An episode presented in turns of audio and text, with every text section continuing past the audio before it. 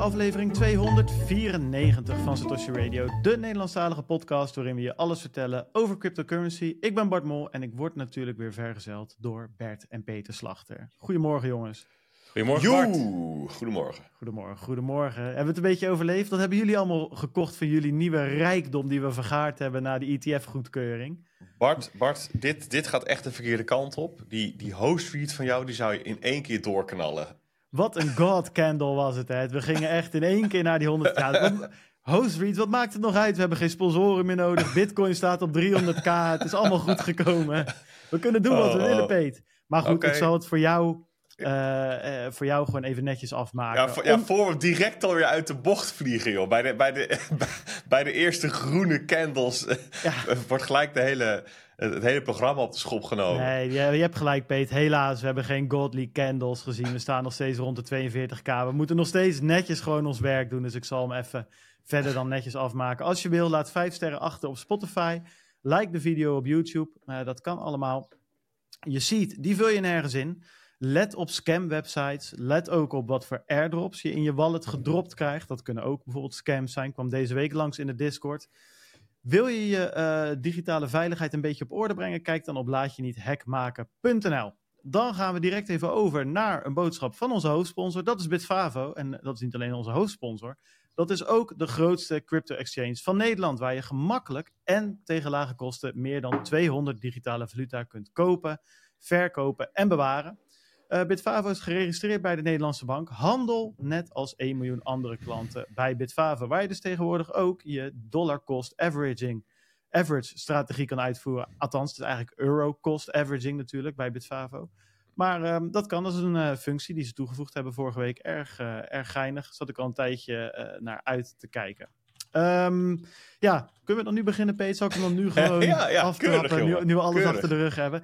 Beginnen we met het polletje van uh, vorige week. Um, uh, dat is, is het een goed idee dat de ETF-aanbieders Bitcoin-developers sponsoren?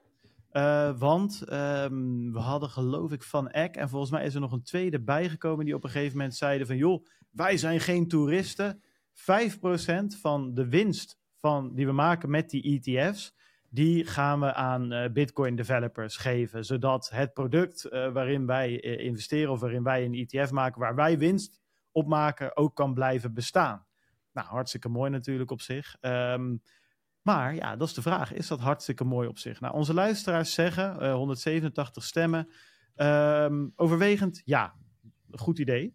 Uh, 128 uh, stuks, dat is 68% van de stemmen. Um, ongeveer 30% van de mensen zegt nee of geen idee. Dat is uh, half om half.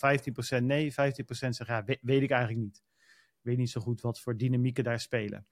Mensen konden dat ook um, in de show of op reacties op Spotify geven, dus in de QA.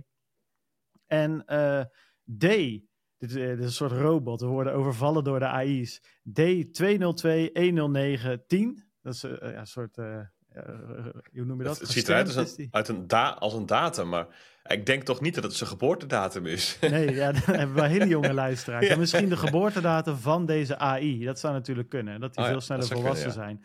Hij zegt voor de prijs goed. Voor de decentralisatie en ontwikkeling weet ik het nog niet. Ik vraag me af wat er bij hard forks of aanpassingen gaat gebeuren. Gaat de SEC dat beïnvloeden? Ja, dat is wel een interessante natuurlijk. We kunnen even uitleggen waarom uh, strakjes. Niet voordat we Roeland hebben genoemd, want die zegt ETF's, uh, eh, ETF-aanbieders moeten geen developers sponsoren.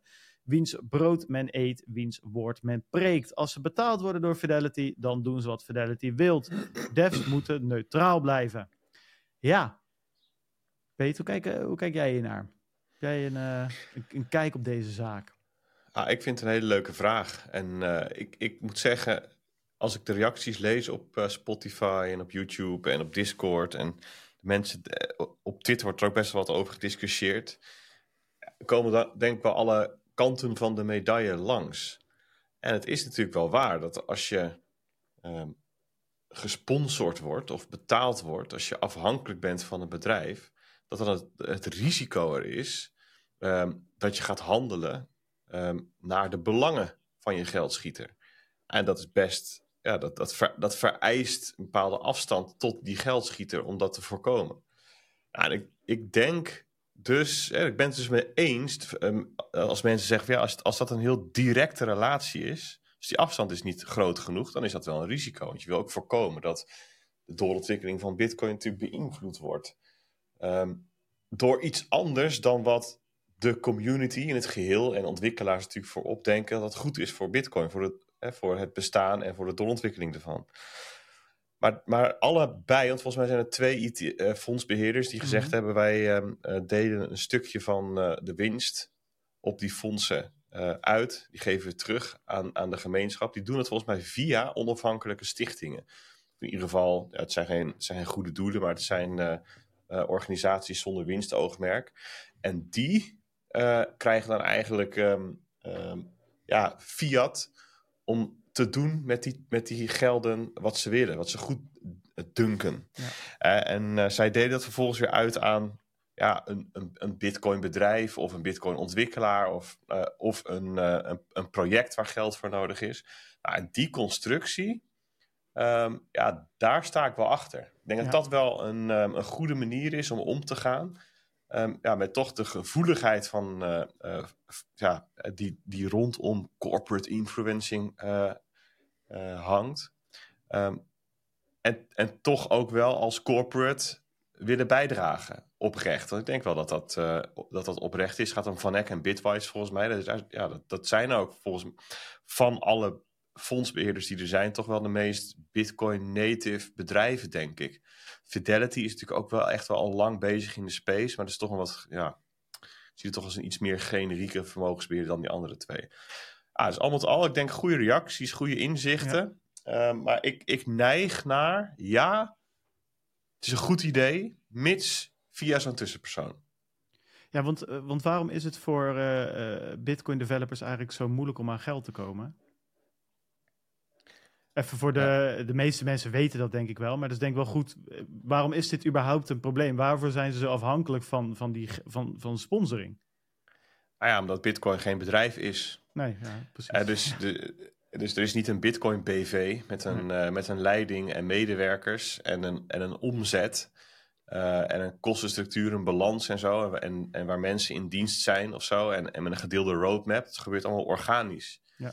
En, en er is niet, net zo, zoals dat voor veel andere crypto-projecten geldt um, een, een geldschieter geweest vooraf of zo. Durfkapitaal dat erin is gestoken. Of, of een ICO. Of op een andere manier dat er mhm. geld verzameld is om te kunnen verbranden voor de ontwikkeling. Het is eigenlijk, ja, dit is een van de weinige, of zo niet de enige echte grassroots beweging dat voor onderaf op is gebouwd. Zonder dat daar um, van het begin af aan in ieder geval grote geldschieters bij betrokken zijn. Kijk, uiteindelijk ontstaat natuurlijk wel een, een economie omheen. En dan krijg je een beetje dat effect wat andere bedrijven helemaal naar voren hebben gehaald. Maar dat is dan dat is toch anders hè, dan, um, um, ja, dan echt van die venture capital driven projecten en bedrijven. Ja. Ja, dus nee, klopt precies. wel. Er zijn best wel wat ontwikkelaars die toch elk jaar weer wachten en hopen op hun grant ja. om door te kunnen gaan. Ja, um, ja, nee, goed uitgelegd. Uh, dat is denk ik de, de, de, de twee zijdes van de, uh, van de medaille. Bart, ik een, een, heel korte gedachte gaan toevoegen? Zeker, ik vind wel, als je, als je hier geïnteresseerd bent in hoe, uh, hoe dit zou kunnen uitpakken, kijk dan eens naar de techwereld. Want daar heb je al heel lang, en als in 30, 40, 50 jaar al, dat er allerlei open source projecten worden ontwikkeld um, met steun van grote bedrijven of door ontwikkelaars die in dienst zijn van grote bedrijven, of door consortia, of via dat, dat soort foundations of stichtingen die Peter net noemde.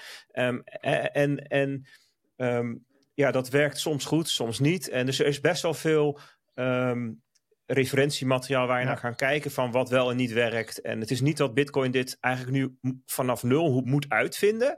En dat we eigenlijk nog maar moeten afwachten. Spannend gaat dit, zou dit wel kunnen of zo, zoiets. Hè? Dus dit, dit, soort, dit soort vraagstukken hebben we um, in, in, ja, in, in de open source wereld. En, de, en, en ja, weet je, uh, ik weet niet hoe goed jij als luisteraar thuis bent in, in, de, in de tech, maar heel veel dingen die wij gewoon dagelijks gebruiken, maken gebruik van open source software. En je browser, hè, daar zit, zit het in. En heel veel uh, apparaten draaien op Linux of Unix-achtig besturingssysteem. En ja, daar, daar, is heel veel tot stand gekomen eigenlijk op eenzelfde soort manier. Dus dat, wat dat betreft, um, dat haalt misschien ook een klein beetje wat van de spannendheid of zo eruit. Ja, ja een goed punt. Al zie je wel dat dat de afgelopen tien jaar een beetje de andere kant op is aan het drijven is, heb ik het idee. Um, maar goed, dat, dat um, ja, dat, ja, bijvoorbeeld met een open AI of zo, die zouden ook alles open source maken. Wordt ook ja. getimmerd. Alle social media platformen zitten dicht. Alle techgiganten zitten dicht. Ondanks dat ze wel open source dingen gebruiken en sponsoren. Lastig. Maar goed, inderdaad, precies wat je zegt, Bert. Dat, dat is die dynamiek die ook bij Bitcoin steeds meer uh, op gaat komen, naarmate het groeit. Gaan we even verder met de andere reacties. Um, ja, ik wil een paar dingen gewoon even behandelen die ik wel vaker langs zie komen. Willem Vlasblom, uh, die zegt uh, op YouTube, geen geluid. Nou, Willem, ik kan je vertellen, dat komt omdat jij sneller bent dan het geluid, week in, week uit. Op het moment dat ik geüpload heb, dan ben jij er binnen een minuut bij om te gaan kijken. Ja, en dan is YouTube soms nog bezig met dingen verwerken. Moet je hem even verversen. Uh, binnen vijf minuutjes werkt het wel. Dus uh, ja, dat, dat is de oplossing daarvoor. Reggie, uh, 1982, die zegt... aha, maar Discord is zeker niet gratis, neem ik aan. Nou, Reggie, kan je vertellen? zeker wel. als free member heb je eigenlijk toegang tot van alles en nog wat op de Discord, de chat, de QA's, noem het maar op. Uh, en op dit moment kan je nog gebruik maken van de feestactie. Dat kan op uh, bitcoinalpha.nl slash feest. En dan kan je nog twee weken tot en met, uh, of tot en met, laat ik zeggen, tot 1 februari gebruik maken van ja, alles wat we te bieden hebben. Dan krijg je alle e-mails, de marktupdate, de nieuws en toegang tot alle kanalen in ons Discord, op ons Discord platform. Um, ja, en daar was ook een leuke discussie, want uh, op Discord kan je bijvoorbeeld ook verder praten over de aflevering. Dat gebeurde. Uh, Snoer, uh, die eh, begon een discussie over het, ja, de discussie die Bert en ik vorige week hadden over kunnen en mogen. Um, ja, dingen die kunnen terwijl ze niet mogen, of mogen terwijl ze niet kunnen. Hoe zit dat nou precies? Nou, dat hebben we in de Discord helemaal uitgewerkt. Dat ga ik nu niet allemaal voorlezen, daar is het een veel te lang verhaal voor. En ik denk dat het ook belangrijk is om het te lezen, uh, omdat het toch best wel een semantische discussie uiteindelijk was, denk ik. Hè? Vooral van wat versta jij onder bepaalde woorden. Nou, dat hebben we helemaal uitgelegd. We kwamen allemaal tot elkaar. Kumbaya, we hebben nog rondjes staan dansen rondom een kampvuur. En toen zijn we lekker naar bed gegaan. Maar wil je dat lezen? Dat kan op Discord. En uh, ja, er staan nog veel meer andere dingen. We gaan ook nog een paar leuke vragen behandelen uit de Discord die we deze week gekregen hebben. Dat komt later in de aflevering. Um, laten we eens doorgaan, jongens, met de bookmarks. Uh, die hebben er deze week weer even tussen zitten. Vorige week hebben ze geskipt, omdat we natuurlijk zoveel over die ETF's te vertellen hadden, dat onze bookmarks daarvan overstroomden. Dus deze week pakken we eigenlijk twee weken aan bookmarks op die we gemist hebben. En um, ja, we gaan eens kijken waar we uitkomen. Peter, jij, er, uh, wil jij aftrappen of wat, uh, wat zit je te lachen? Twee weken. Uh, dit lijstje van mij, dat is van de afgelopen 24 uur, denk ik. Oké, okay, nou, dan, dan, dan, is het, dan, dan, dan trek jij het mooi in balans. Um, ja, ik, dat denk ik wel. Ja. Ja, mijn, ja, we zouden echt gewoon, denk ik, e afleveringen van uren kunnen maken. Gewoon alleen al met, met bronnen uit onze boekmarks. Dat ja. is echt ongelooflijk. Um, ja, ik kwam iets interessants tegen, jongens. We hebben dus um, uh, in december, januari zijn natuurlijk de maanden van de rapporten. Uh, eerst de terugblikken, dan de vooruitzichten. Um, en eentje waar best wel wat mensen ook naar kijken, is het Developer Report van Electric Capital. En waarom? Nou, omdat het aantal ontwikkelaars, dit is natuurlijk een, een, een technologie in opkomst, hè, deze technologieën, veel moet nog gebouwd worden. Um, ja, hoeveel ontwikkelaars daarmee bezig zijn en hoe actief die zijn, dat zegt toch iets over um, ja, waar, waar dat ecosysteem zich bevindt in de cyclus, over de gezondheid ervan, of het nog aantrekkelijk is om ervoor te bouwen, um, over de snelheid waarmee geïnnoveerd wordt, enzovoort. ja, en, en dat is gebaseerd op data natuurlijk, dus het is terugkijkend en, en niet voorspellend, maar toch, je kunt er best wel wat inzichten uithalen. En Electric Capital, die analyseert dan um, ja, code op GitHub. GitHub is een plek waar heel veel mensen samenwerken um, om, om bepaalde uh, ja, code heen, om applicaties heen. Um, daar doen ze wijzigingen aan de code en ze praten over die wijzigingen en ze keuren ze daar goed en zo. Dat is een manier om samen te werken. Um, En wat ze hebben geanalyseerd, nou, een recordaantal van 485 miljoen code commits. En dat zijn, zou je kunnen zien als een pakketje wijzigingen aan code. Eén zo'n commit is één pakketje wijzigingen. 485 miljoen. Um, verdeeld over 818.000 repositories. Een repository is, zou je kunnen zien als een, um, als een, als een project. Als een, als een, een naam voor een, voor een bak code met, met, een bepaalde, met een bepaald doel, een bepaalde functie. Dus 20 keer meer code dan dat ze voor het eerst analyseerden in 2019. Interessant. Nou, wat is nou, ik ga niet het hele rapport door, rapport door maar we kunnen wel even door de executive summary heen. Um, ze schrijven het aantal ontwikkelaars is ten opzichte dan, uh, dus in het jaar 2022, uh, 2023, dus tot en met eind 2023. Uh, het aantal ontwikkelaars is met 24% gedaald. Um, maar, tekenen ze daarbij aan, het meest waardevolle segment van ontwikkelaars, dat zijn ontwikkelaars die meer dan twee jaar aan het werk zijn in het crypto-ecosysteem. Uh, dus hun, hun eerste uh, codewijziging of toevoeging, die uh, komt dus uit um, ehm, 2021 of eerder. Bijvoorbeeld een um, Source Provost bij Bitcoin. Bijvoorbeeld. Ja. Dat segment blijft gestaag groeien. Nou, en daarvan zeggen ze dat is goed nieuws, uh, want dat zijn ook de meest productieve ontwikkelaars. Um, zeggen, crypto is nou clearly multi-chain, een van hun inzichten. 30% van alle ontwikkelaars die werken aan meer dan één blockchain. Dat, is, um, tien, dat ligt tien keer hoger dan de 3% in 2015. Ook niet zo gek, want er zijn natuurlijk onwijs veel blockchains bijgekomen. Maar het is wel interessant dat die ontwikkelaars uh, van het ene naar het andere bewegen. Misschien dat ook wel gewoon vloeiend doen gedurende de week. Zit ook achter dat best wel wat blockchains elkaars code lenen of van elkaar zijn afgestamd. Hè? Dus ook uh, in die zin dat het voor ontwikkelaars relatief makkelijk is om van context te kunnen switchen. Um, het derde inzicht. Um, ontwikkelen aan blockchains, aan cryptovaluta, is iets van het wereldtoneel geworden. Uh, de VS die had daar best wel een grote voorsprong. Dus best wel veel ontwikkelaars die kwamen uit de VS of waren daar gevestigd. Maar 72% is nu buiten Noord-Amerika gevestigd. Um, en de VS die heeft sinds 2018 uh, 14% van hun marktaandeel ingeleverd. Is nu slechts tussen aanhalingstekens 26% van alle crypto-ontwikkelaars. Kan je daar ook ja, bij dat... zien, Peet, um, uh, waar die andere pak een beetje 75% dan zit?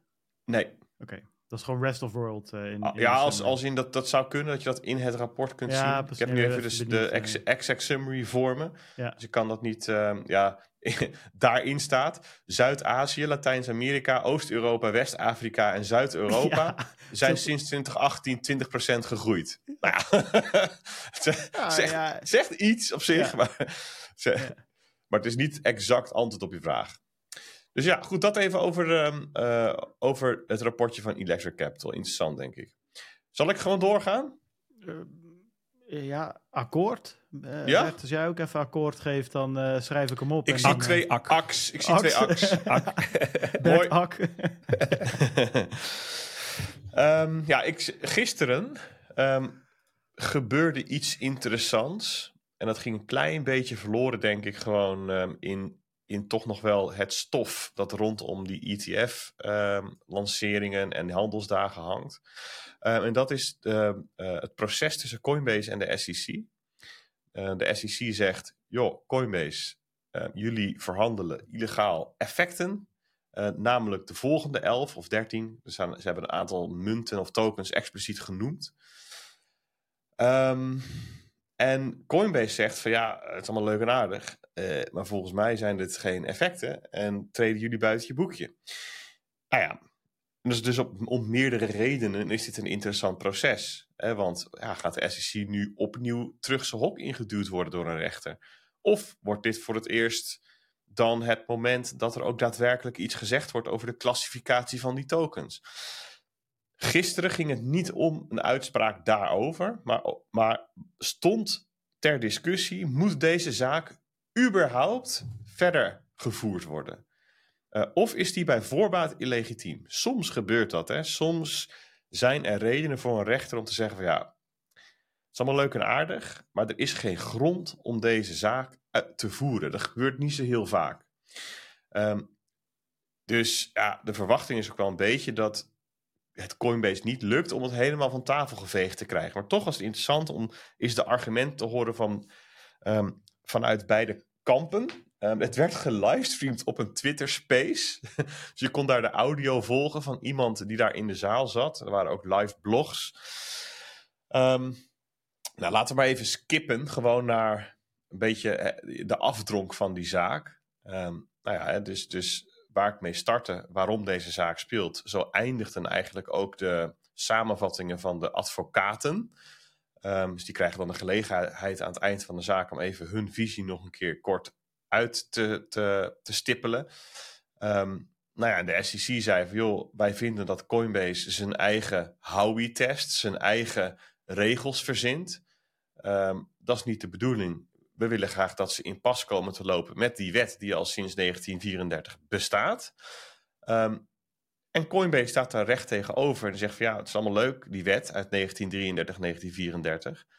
Uh, maar ja, als die mensen die die wet verzonnen hebben nu zouden leven uh, en, en zouden horen dat een toezichthouder zegt dat er hier sprake is van contracten tussen Coinbase en zijn klanten, terwijl er helemaal geen enkel contract mee gemoeid gaat, ja, dan vallen die van hun stoel en dan denken ze, toezichthouder, ga ze terug je hok in.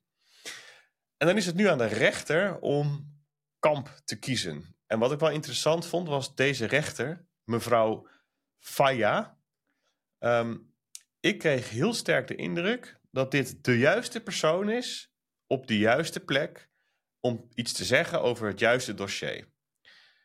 Eh, hier gaat niet bij voorbaat kamp gekozen worden voor de SEC, maar ook niet bij voorbaat voor Coinbase. Hier zat iemand die dit proces heel goed voorbereid heeft en de indruk gaf precies te weten waar dit over ging. Stelde ook hele scherpe vragen aan de SEC. Vanwege die scherpe vragen zijn er best wel wat mensen op Twitter die zeggen: oh, dit, is, dit, dit is gespeeld, de wedstrijd is voorbij, SEC gaat compleet nat. Uh, deze rechter die, uh, uh, ja, die, die, die, die, die, die, weet waar ze het over heeft. Dit kan niet anders dan winst worden voor Coinbase. Denk, denk niet dat het zo simpel is, hè, want um, dezelfde rechter zei al tijdens het proces van ja, um, ik ben bang dat als ik dit nu van tafel veeg, um, dat ik hetzelfde doe als wat Coinbase aan de SEC verwijt. Namelijk um, buiten mijn boekje treden. Dat het een, een, een te rigoureuze uitspraak zou zijn op iets dat nog te genuanceerd ligt. Nou ja, en ik denk eigenlijk dat ze daarmee ook wel een soort van verwachting heeft gezet, een soort van feed forward op de uitspraak, um, dat die ook genuanceerd zal zijn. Misschien dat er, dat er onderdelen van de aanklacht wel van tafel worden geveegd en dat bepaalde dingen doorgaan, maar ik vermoed dat het, dat het gewoon uitloopt op een zaak. Um, dat gezegd hebbende, um, gewoon puur op basis van wat ik volgde van, van de gesprekken tussen die advocaten en de rechter en hun argumenten, um, zal het dan geen walk in the park worden voor de SEC. Integendeel, zou, zou mij. Ik, denk dat Coinbase dan de sterkste kaart in handen heeft. Dat is een beetje mijn afdronk van die, uh, uh, van die zaak. Er is nog geen uitspraak. Het gebeurt heel soms dat bij dit soort procedures direct een uitspraak komt. maar dat is, dat is nu niet zo. En ik las dat het dan gemiddeld genomen twee tot zes weken duurt voordat er dan schriftelijk um, dat, dat, dat die rechter dan haar mening gaat geven.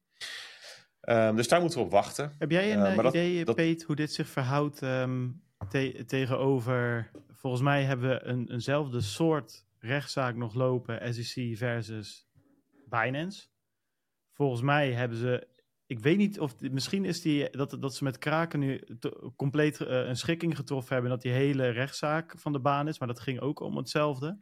En volgens mij hebben ze natuurlijk Gemini en Genesis ook een, uh, een registered uh, securities offering rechtszaak aan de broek gehangen.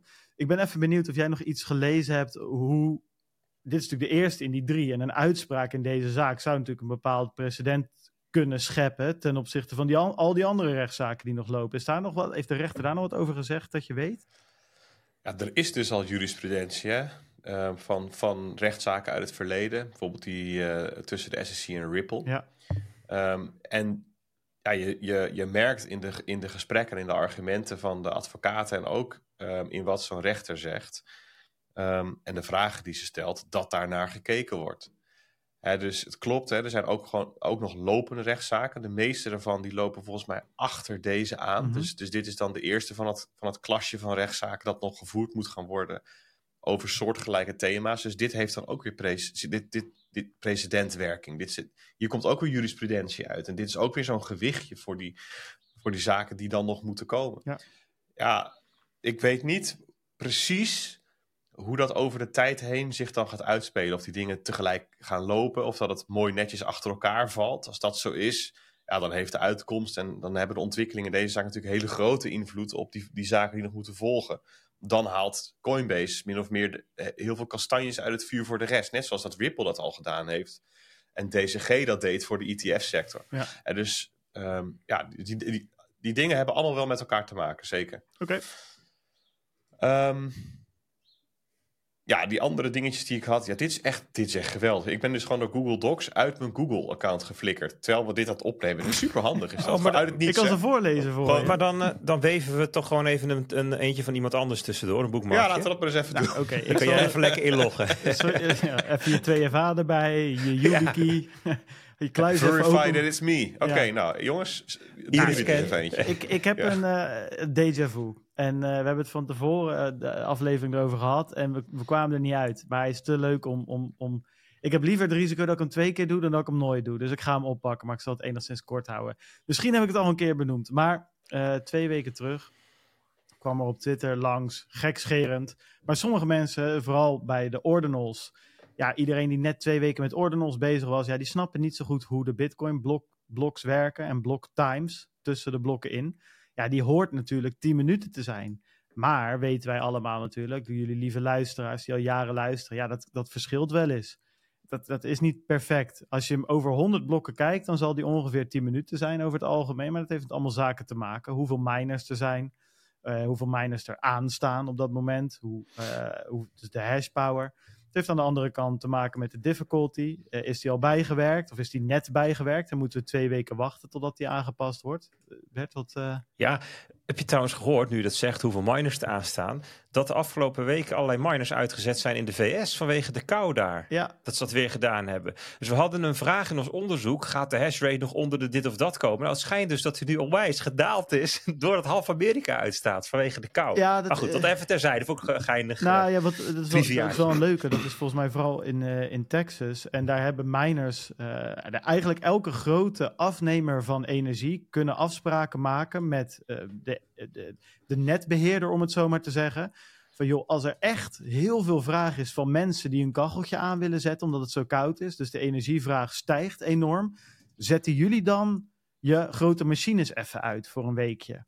Nou, dat is natuurlijk het leuk voor miners, want ja, dat is heel simpel. Die kunnen dat gewoon uitzetten. Er is geen proces wat een week duurt om uit te zetten, zoals misschien bij een aluminiumfabriek. Een aluminiumfabriek moet ook gewoon aluminium leveren. En een miner, ja, die wil gewoon geld verdienen.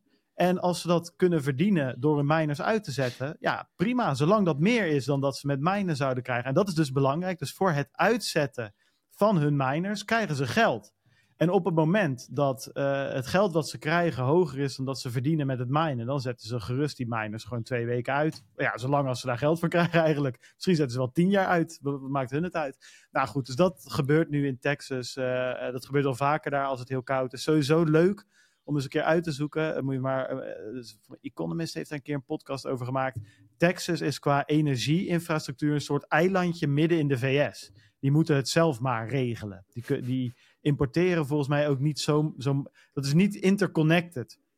Een beetje alsof de uh, provincie Utrecht zelf maar hun energie uh, uh, moet regelen. En nou dat ook doet. Texas fors groter hoor dan Utrecht. Tuurlijk, alleen het is wel gewoon een staat ja. in Amerika. en die, ja. ja. die regelen het maar zelf. En dat kunnen ze ook heel goed, want ze hebben heel veel wind, heel veel zon. Nou, noem het allemaal op. Dat is echt super interessant om een keer door te lezen. Dat is vrij uniek. Maar sorry Bart, ik onderbrak je. Je had het over de blokken. Nee, ik had het over die blokken. nou goed. Ongeveer 10 minuten. Hey, ja, precies. Ik ben nu al ingelogd hoor. Dit, is, dit was. Ja. Jongen, jij Perfect. zit net... Uh, uh, laat mij even mijn bloktime verhaal vertellen, joh. Wat gebeurt hier hey, allemaal? Ik, ik, heb team-factor authentication. Ik ben het helemaal doorlopen nu, ja, dus nou, dit is perfect. hartstikke mooi. Ja. um, nou goed, maar er waren dus allemaal ordinal fanatici. Hé, er is al twee uur geen blok gemined. Nou, daar waren zelfs de meest diehard bitcoiners ook wel van onder de indruk. Want we zien wel vaker dat je een half uurtje moet wachten op een nieuw blok. 40 minuten, misschien een uur. Maar meer dan twee uur, dat komt bijna nooit voor. Nou, ik was wel benieuwd. Is dat nou zo? Want ik had dat gevoel ook. Dus ik heb een querytje gebouwd. En dat heb ik eens even op de blockchain losgelaten. En kan jullie vertellen, het komt ook bijna nooit voor. Twee uur en één minuut. Het ging om blok 824.718. Um, ja, en uh, eigenlijk zijn er, nou, ik heb even snel geteld. Uh, kijk, in 2009 waren er heel veel blokken die heel lang duurden, omdat Satoshi toen een beetje in zijn eentje aan het minen was en dat schoot alle kanten op. Dus ik ben een beetje vanaf 2011, 2012 gaan tellen. Toen Bitcoin echt serieus begon te worden en mining zo decentraal was dat, uh, dat, dat, je, dat je daar iets over kan zeggen. Het, het komt maar vijf, zes keer voor, hooguit. En um, uh, het langste was in 2021. Toen heeft het bij blok 689.301 2 uur en 19 minuten geduurd voordat uh, dat blok gemined werd ten opzichte van de vorige. In 2021 nog een keer 2 uur. In 2014 nog twee blokken, uh, langer dan 2 uur. En that's it. Dus het, is echt, uh, het was echt een uitzonderlijk moment. Vond ik toch wel geinig. zoek het eens op op mempool.space, blok 824.718. Dat gaan we niet snel meer zien waarschijnlijk. Leuk voor de luisteraars. Is er een, iemand met een wiskundeknobbel die eens uit kan rekenen hoe uitzonderlijk dit is. Want ik heb zomaar eens het idee, Bert, dat, uh, dit, dat hier een soort van exponentiële. Zeg maar, ik denk dat het dat, dat boven de drie uur komen niets, helemaal niet gaat gebeuren, zeg maar. Dat het gewoon vrijwel onmogelijk is. Ja, daar kan je dus uitdrukken. Jameson Lob heeft op zijn uh, website of op zijn blog daar een artikel ooit over geschreven. Uh, die blocktimes die volgen een Poisson-verdeling. Dat is een bepaalde waarschijnlijkheidsverdeling uit ja. de statistiek. Dus je kunt dat heel prima, je kunt het eigenlijk vrij makkelijk uitrekenen hoeveel het is. Maar dat is een, uh, een verdeling met een dikke staart. Dus ja, ook drie uur zal een keer voorkomen en ook vijf uur. En alleen ja, het wordt natuurlijk steeds de, tij de tijd die het die je daar gemiddeld voor nodig gaat hebben voordat het voorkomt, wordt steeds langer. Ja. Maar we zullen, stel dat Bitcoin 100 jaar bestaat, dan zullen we nog wel een keertje wat gekkers uh, mee Ja, precies. Ja, ja. Oké, okay, uh, nou dat, uh, dat wilde ik nog even gezegd hebben. Het was, was een historisch evenement, wat voor de rest weinig impact had. Behalve op een paar ordinal minters die erg lang moesten wachten totdat ze een keer een ordinalletje kregen. Dus dat. Bert, heb jij, een, heb jij een boekmarkje die we er eens even Jazeker. Kunnen... Ik, uh, ik, ik volgde Vivek Ram Ramaswamy. Die volgde ik een tijdje. Die, uh, dat is was een van de Republikeinse presidentskandidaten. En ze zijn in Amerika nu begonnen hè, met de eerste voorverkiezingen. Um, en um, ja, ik, ik, had hem een paar keer bij podcasts gehoord. Hij heeft best wel een, um, uh, uitgesproken standpunt op het gebied van decentrale technologie, bitcoin, geldsystemen enzovoort. Dus ik denk, nou, eens even kijken wat er gebeurt. Nou, hij, hij, kwam volgens mij als laagste, of in ieder geval vrij laag uit de bus. In de zin van um, uh, dat de overwinning van Trump was groot. Hè, en de, de, de nummers 2, 3 en 4 die zaten daar ver van af. En dan zat Vivek nog niet eens op plekje 2. Um, en wat Vivek toen deed, die gooide um, de handdoek in de ring. En dat was niet omdat hij de hoop opgaf, maar omdat hij dat denk ik strategisch gedaan heeft. Tenminste, dat is de indruk die ik krijg. Want hij heeft ook meteen zich achter Trump geschaard. En hij probeert zich nu te positioneren als de running mate. Hè, dus de potentiële vicepresident als Trump zou winnen.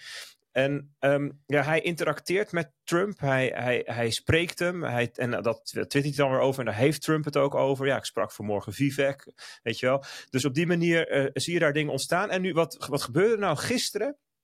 Trump die gaf een speech ergens in zo'n voorverkiezing. In volgens mij New Hampshire zijn ze dan nu. En daar had hij het ineens over CBDC's. En hij zei: Tonight, vanavond, maak ik een belofte om Amerikanen te beschermen van de tirannie van de overheid.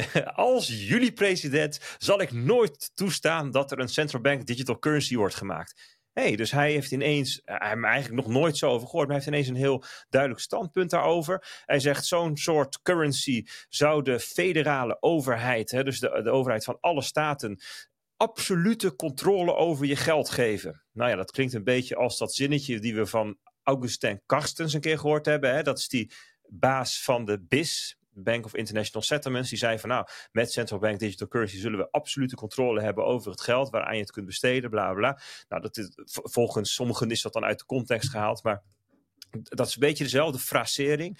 En dan zegt hij: dit zou een, ja, een gevaarlijke bedreiging van de vrijheid zijn. Nou, en hij, en dan, later dan, dan gaat hij uh, ook nog even in op um, uh, de banken. Hij zegt van ja, we willen ook voorkomen we gaan sterke uh, protection, sterke beschermingsmaatregelen nemen om, om te voorkomen dat banken en toezichthouders proberen je te debanken, hè, dus af te sluiten van het banksysteem vanwege je politieke standpunten. Dus het is wel interessant dat Trump daar nu mee komt.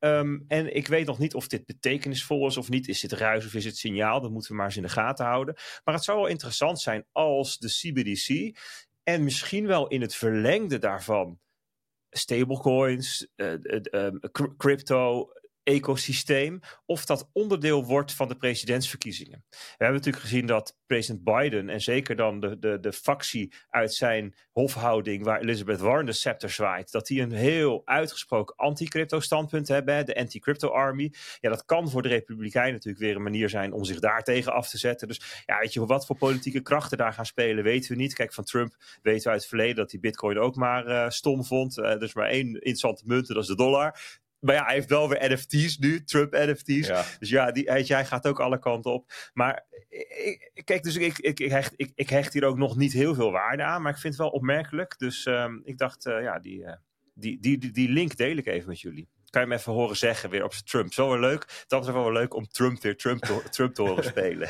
The greatest CDBC. Ja, precies. Alright, who's next?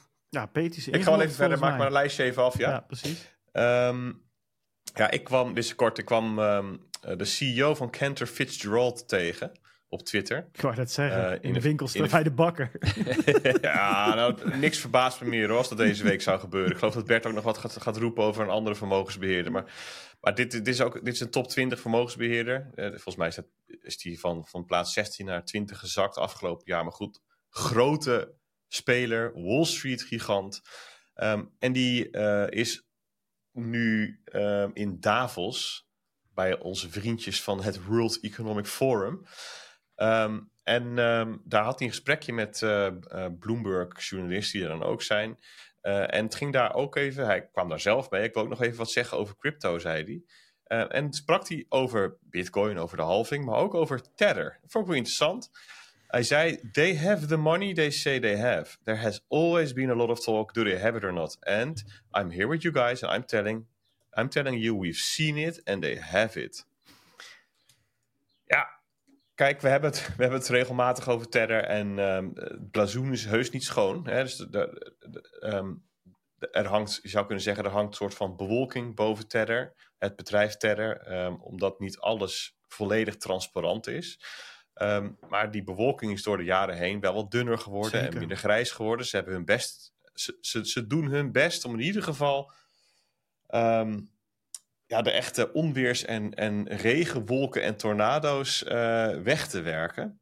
Um, en dit is ook weer zo'n zo'n signaaltje van, ja. ja. weet je, dit is niet een privépersoon of zo die even wat roept, een, een, een willekeurig figuur, maar dit is iemand die ook gewoon zijn eigen reputatie en dat van zijn Wall Street bedrijf eventjes um, ja, toch wel uh, het gewicht daarvan um, in de schaal zet. En um, nou ja, wel interessant. Uh, over de Bitcoin-halving zei hij dat is de, vo het, het, de volgende stimulans eigenlijk voor de Bitcoin-prijs. Hij vond het ook heel normaal dat, um, dat we nu een soort van zijwaarts gingen. Dus hij had ook nog een soort prijsanalyse voor ons in petto. Ja, toch. Zo, dit is zo'n bijeffect van die lancering van die ETF's. Uh, die je misschien van tevoren wel had wel kunnen zeggen van nou, het wordt, hè, dit, dit, is nu onderdeel van het traditionele financiële systeem. En dan gaan uh, op Wall Street gaan er mensen meedoen en erover praten. Maar het is toch apart dat in zo'n korte tijd dit soort figuren dan zich op deze manier ook presenteren naar buiten toe. Anyway, um, ik kwam ook een tweetje tegen van uh, Eric Belchinez, onze ETF-analyst ehm, bij Bloomberg. Het enige wat ik even herhaal van hem en, en dat is ook een vooruitblikje, denk ik, naar de marktupdate van straks. Hij zegt: Let me put into context how insane 10 billion dollar in volume is in the first three days. Dat is over de eerste drie handelsdagen van alle ETF, van de Bit, Bitcoin ETF's samen. Hij zegt: There were 500 ETF's launched in 2023. Dus 500 nieuwe fondsen in 2023 die niks met Bitcoin te maken hebben. Er zijn gewoon op, er kwamen 500 ETF's bij in 2023. Today, they, dus die 500 fondsen, did a combined 450 million in volume. The best one did 45 million. And many have, have had months to get going. iBit, dat is dat ding van de, de, de tracker van BlackRock, alone is seeing more activity than the entire 23 freshman class. Nou, vond ik leuk. Er is even een, een uh, zie het als een, als, een, als een kleine cliffhanger naar de, naar de marktupdate ook. Aan wie mag ik hem uh, doorgeven, jongens? Nou, Bart of Bert? Aan wie mag ik hem doorgeven? Bert. Ja, nou, Bert dan. Nee, Bart of Bert zei Oh, ja. ik wilde dat, dat jij, dat jij er doorheen tettert met je nou, ja, daar kan ik ook niks aan doen. dat is waar. Dat is ook zo. Daar heb je gelijk. Ja, ik, ik, ik, ik, had een mooi haakje. Mag ik die pakken, Bert? Dan geef ik ja, na het einde, einde ja. Nou, um, er zijn wel meer Wall Street bankers op Devils aanwezig. Um, en ik zag Jamie Dimon uh, daar ook staan. En niet alleen ik. De hele Bitcoin-wereld werd op de kast gejaagd door Jamie Dimon. Want die schoof aan in zo'n panel ook. Vond ook wel mooi. Ik weet niet precies. Dat Devils, dat moet dan een soort. Um, ja, uh, je hebt toch business casual. En dat moet dit een soort van uitstralen of zo. Dat ze er allemaal op een soort skipiste zitten. En natuurlijk wel allemaal belangrijke mensen. Maar het moet dan wel, ze zitten er niet helemaal in pak, maar toch weer wel. Nou, dan zaten ze daar buiten. En dan zit die Jamie Dimon daar gewoon in zijn, in zijn jasje. Maar wel met wanten aan. Dat was gewoon, de rest van het panel zit er ook een beetje te bevriezen. Ik vond het, zo, het was al een vreemde setting, vond ik het. Laat ik het zo zeggen. Nou, ging het over Bitcoin. En um, ik vond het wel grappig. Kijk, Jamie Dimon, die. Ja, heel veel mensen betichten hem van een soort van onwetendheid of onkunde. Of, of hij snapt het niet.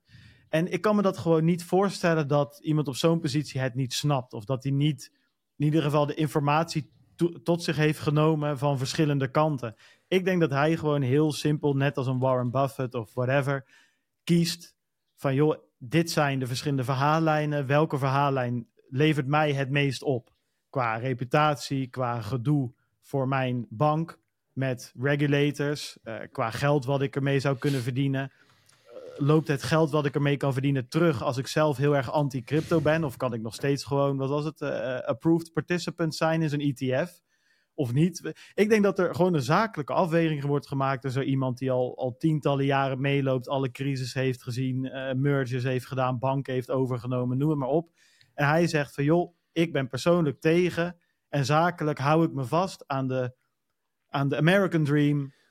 Freedom for everyone. Ik vind het een rot product, maar jij mag het gewoon kopen, lieve uh, consument. En dan het liefst bij mijn bank, eigenlijk. Dat is eigenlijk wat hij zegt. Dus ik was helemaal niet zo verrast. En ik snap eigenlijk ook niet waarom heel veel bitcoiners zich best wel op de kast lieten jagen. En dan weer daarop reageren. Er hoeft er niet zoveel voor te gebeuren, hè? Ik bedoel, nee. laat scheten en de bitcoiners zitten op de en kast. En het is, ik moet ook zeggen, ik snap het ook wel. Want het is ook een beetje een soort van audience capture voor veel twitteraars. Kijk, als je hier lekker op reageert, even rant op Jamie Dimon. Dat levert ook wel veel interactie op, vaak, moet ik zeggen. Um, maar wat ik, ik, twee dingen die ik wel grappig vond. Ten eerste, dus dat hij best wel duidelijk zegt: ja, persoonlijk vind ik het niks. Maar als jij erin wil handelen, moet je het lekker doen. En dat lijkt nu inmiddels, dat was een paar jaar geleden niet zo. En inmiddels met die ETF's is dat dus wel zo. Ik bedoel, je, ja, als je het wil, kan het. Ook gewoon bij de toko van Jamie Dimon. Dat vond ik wel, uh, wel interessant. En wat ik grappig vond, ja, dit was wel gewoon, ik weet niet meer welke zender het was, maar Amerikaanse nationale tv. Hij liep daar gewoon te vloeken als een oude zeeman zo ongeveer. Hij zei van ja, ik, uh, uh, this is the last time I will talk about this shit, zei hij. Toen dacht ik, nou, dat vind ik voor Amerikaanse tv. Ik dacht, eh, zit ik hier naar een soort van uh, podcast te kijken of zo? Ja, dat vond ik nog opvallender dan, dan, dan wat hij zei verder. Ja, goed. Ik sluit ook niet uit dat, dat het voor een heel belangrijk deel politiek ingevuld is, hoor. De, zijn uitspraken. Nee, precies. Maar dus... En dat we over, uh, over een, uh, weet ik veel, over een jaartje zien dat hij een of andere post uh, bij het ministerie van Financiën bekleedt. Nee, maar daarom, dat is mijn punt, zeg maar. Ik denk dat hij gewoon een rationele discussie maakt die het best voor Jamie Dimon en het bedrijf van Jamie Dimon is. En niet zozeer wat Jamie Dimon zelf vindt. Misschien, Jamie Dimon, die, die snapt toch ook prima dat, dat 21 miljoen en een vaste geldhoeveelheid bij Bitcoin interessant kan zijn. Weet je, ik bedoel... Oh, hij riep zelfs, uh, joh, Satoshi komt terug en dan verandert hij de geldhoeveelheid. Ja, ja oké. Okay. Eens, het waren wel een beetje domme uitspraken. Ja, maar ja, kom op. Oké, okay, uh, ik, vond het, uh, ik vond het geinig. Om, vooral, maar ik vond het dus vooral geinig omdat, omdat de setting heel gek was. En omdat hij zich een, gewoon een klein beetje gek gedroeg of zo. dat was, was wel, ja... Hey, maar wist jij dat, dat, die, dat, dat het skioord waar zij met z'n allen bij elkaar zijn, dat het in Zwitserland ligt? Jazeker. Ja, dat is in Oh nee. Ja. ja, je zegt Davos. Dat is natuurlijk de, de Amerikaanse Davos. In, in, in, in, Davos. Davos. Hè? Het is in Graubunden, in het Duitse stuk van Zwitserland. Ja, dat Davos. is een beetje jullie. Daar moeten jullie me een beetje bij helpen. Hè? Jullie zijn Ja. Zwitserlandgangers, maar goed dat je dat ook uh, goed dat je dat doet.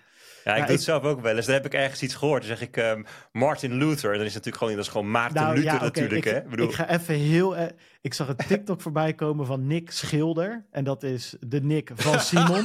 Ja, dat zag ik ook. En weet je hoe die zichzelf noemde? Die wil dus blijkbaar een. Amerikaanse Nick carrière. Peder. op- Hij noemt zichzelf Nick Schilder. Oké. Gast, die heet gewoon Nick Schilder. Dat, ook in het Engels is dat zo. Nou ja, goed. Anyways. ik Ja, maar hij zit gewoon diep in de cryptowereld, die Nick. Ja, ja, Nick Schilder. Ja, Nick Schilder. anyway, laten we maar doorgaan voordat onze luisteraars afha eh, afhaken. Wie, eh, wie heeft er nog een, een boekmarkje om, eh, om het een beetje af te sluiten? Bert, Bert. Zeker. Ik zag een eh, tweet langskomen van Matt Haugen. Hij is ehm, CIO van Bitwise. Is een van de ETF-aanvragers. En die, ehm, die kwam met een eh, tweetje ehm, eh, met een soort van woordenboek voor TradFi. Een crypto-woordenboek voor TradFi. Hij zei... Hodl, dat betekent buy and hold. Met andere woorden, hij zegt van joh, jullie komen, alle, alle mensen uit TradFi, die komen ineens allerlei termen tegen die ze niet snappen. Ik geef wel even een vertaling. Ehm, respect the pump betekent dat is momentum factor investing. Buy the dip noemen we dollar cost averaging. Een altcoin is een small cap en een shitcoin een micro cap en een degen is een retail trader. Vond wel grappig. Een whale is natuurlijk een large investor. Maar het, het geinige, het leuke eraan vond ik. Hij werd ook een aantal keer werd hij, eh, eh, ge- ge- ehm, weer opgepakt. En zeiden van nee, je moet eigenlijk omdraaien en zo. Maar goed, wat ik wel leuk vond is. de- deze week zag ik gewoon heel veel ehm, eh, niet-crypto mensen ineens reageren of interacteren met crypto-gemeenschap, met crypto-Twitter, met eh, of dingen vinden van, van de Bitcoin-lancering. Dat vond ik opvallend. Nou ja, ik had er een aantal bedacht, maar de meeste hebben jullie al genoemd. Hè? Jimmy Dimon, die daar zit. En hij zegt, ik ben helemaal klaar met al die vragen over crypto. Stop, het is de laatste keer dat ik ooit wat beantwoord over, over crypto. Ik wil het nooit meer over hebben, weet je wel. Dus eh, mensen worden, eh, de- wat er dus gebeurt, is er zitten dus allerlei mensen op plekken en die krijgen dan vragen, wat vind je eigenlijk van die Bitcoin-ETS? Eh, dat, dat is wat er gebeurt. En dat, vind ik, dat vind ik, vond, ik, vond wel leuk om te zien. Ehm, en eh, eh, ja, Peet noemde het net geloof ik al, ehm, dat ehm, eh, Franklin Templeton ehm, gisteren op Twitter het uurtje lang hun Twitter-account heeft uitgeleend aan de, ehm, ja, aan de intern, hè, aan de stagiair. Mhm. En dat eigenlijk aan het crypto-team, het crypto-research-team. Ja, die begonnen ineens allemaal crypto-dingen te twitteren. Eh, Franklin Templeton, dat is dus een, eh, ik geloof een bijna 80 jaar oud eh, eh, vermogensbeheer ehm, bedrijf met 1,5 biljoen vermogen onder beheer van klanten dus. Ja, die had, al, had, had hun logo al laser eyes gegeven. Weet je, je ziet ineens allemaal dingen waarvan je denkt... Moet je me voorstellen dat in Nederland Achmea en Robeco en Nationale Nederlanden dat soort dingen zouden gaan doen. Dat is, dat is wel ondenkbaar, weet je wel. Dus ik vind het heel interessant om... Ja, we, we Ja, hebben natuurlijk daar, met die eh, NFT-hype zag je een beetje hetzelfde. Dat je opeens Pepsi, eh, Hello Fren tegen, eh, weet ik veel, Nike zag zeggen of zo. En die hadden toen ook allemaal NFT-profiel. Die begonnen zich opeens ook in die crypto-wereld te, te mengen. Ja, en, en, en ik was wel, grappig. Was van de week waren we, Peter en ik, bij Amdax. En toen spraken we Lucas, de CEO. En die zei, wat, we hebben ge- meegemaakt, wat we hebben gezien... is eigenlijk de beursgang van Bitcoin. En dat vond ik eigenlijk wel een mooie manier om dat te zeggen. Het is, ehm, hè, want je kunt wel zeggen, ja, de, de, de, de komst van de ETF's en zo. Maar het is een beetje vergelijkbaar met wat er gebeurt bij een beursgang. daarvoor is, ja, is, is, het, is een bedrijf is iets van, um, ja, van, van, van, van de kenners, van de experts, van de intimi, van de mensen die er dichtbij zitten. En bij een beursgang, ja, dan, dan moet het FD het er ineens over schrijven. Dan is het ineens gewoon automatisch nieuws, weet je wel. En dat gebeurt nu ook. Ineens is het een mainstream onderwerp geworden. En um, het valideert Bitcoin als belegging. Je hebt ineens al mensen die zeggen van, ja, het is er nu, nu is het er, nu gaat het ook niet meer weg, weet je wel. Het is een soort eh, acceptabel geworden. Ehm, het is ook ineens normaal om het erover te hebben. En um, ja, dus het is, het, is, het is wat dat betreft, denk ik, um, en daar vind ik die voorbeelden die we net noemden, een soort voorbeelden, of een soort, soort symbolisch van. het is een stapsgewijze functie toch geweest. Die, die ETF is niet gewoon ja, een van de vele dingetjes op de tijdlijn van Bitcoin. Nee, dit is echt, er is een voor de ETF en na de ETF. Of eigenlijk voor de beursgang van Bitcoin en na de beursgang van Bitcoin. Dus dat, um, ja, daar vond ik die, die wel, um, wel, wel aardig. En iets in het verlengde daarvan. Um, een, kijk, een, een, iets minder prettig bijeffect is dat er dus ook ineens allerlei mensen nu voor het eerst onderzoek gaan doen naar Bitcoin.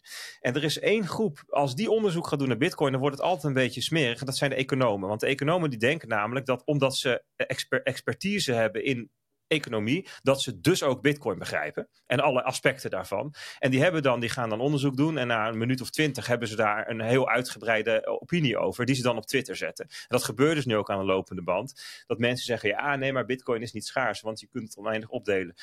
Zucht, gaan we ja, weer. Die hadden we al gehad een tijdje terug, hè? volgens mij. Met Koppela was dat... Uh... Ja, ja, ja, dat is een paar jaar geleden inderdaad. Maar nu is weer de volgende econoom. En nou, dan komen de bitcoins weer met... Kijk, het leuke van deze tijd is dat je Dolly 3 nu alle leuke pizza-foto's kunt laten genereren. Maar dan komt het voorbeeld van de pizza weer. Mevrouw, dus als u een pizza in acht stukken snijdt in plaats van vier, heb je dan twee pizza's. Nou, oké.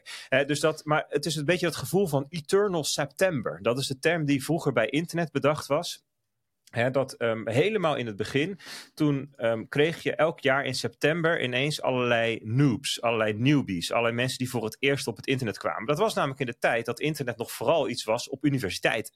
Dus dan kreeg je in september het nieuwe studiejaar en dan kwamen alle nieuwe studenten, alle eerstejaars, die kwamen voor het eerst op internet en die moesten nog even de etiketten leren. Hoe gedraag je je? Hoe werkt het? Wat is handig? Wat betekenen dingen? Wat is nou, dat moest dan in september Oh, dat, was moest dan even in september. Ja, precies. Dat moest in september even uitgelegd worden. En daarna had je weer een heel jaar dat nou, iedereen het snapte. Tot op een gegeven moment internet mainstream werd. En toen zei men, ja, het, lijkt wel elke dag september. Eternal september. elke dag komen er weer nieuwe mensen. En nou, dat is wel potentieel ook onderdeel van de beursgang van Bitcoin. Dat je nu ja, weer vaker, en dat bij, bij, bij crypto zien we dat vooral in, in de boelmarkten, ja, elke dag weer mensen hebt die denken van, oh, maar ik heb nu uitgevonden waarom uh, Bitcoin nooit kan werken. En dan komen er weer dingen, ja, van je denkt, oké, moeten we het weer uit gaan leggen. Uh, uh, nou ja, dat is, dat is, dat is een beetje de, de, de, de keerzijde van de medaille. Ja. Top. Um, dat is leuk. Daar kan ik even op inhaken. Uh, want we gaan natuurlijk, uh, dames en heren, uh, naar de marktupdate. Ik zou eerst gewoon, ik pak hem nu gewoon op. Dan hebben we die gewoon gehad. Een bedankje, zoals elke week, voor onze sponsoren. Niet alleen een bedankje, maar ook gewoon even de spotlight. Want het zijn gewoon topbedrijven. Namelijk Anycoin Direct, Watson Law, Amdax, Finst en natuurlijk nogmaals onze hoofdsponsor Bitfavo. Um, over Eternal September gesproken. Dat betekent ook gewoon dat er heel veel mensen Bitcoin en crypto instromen.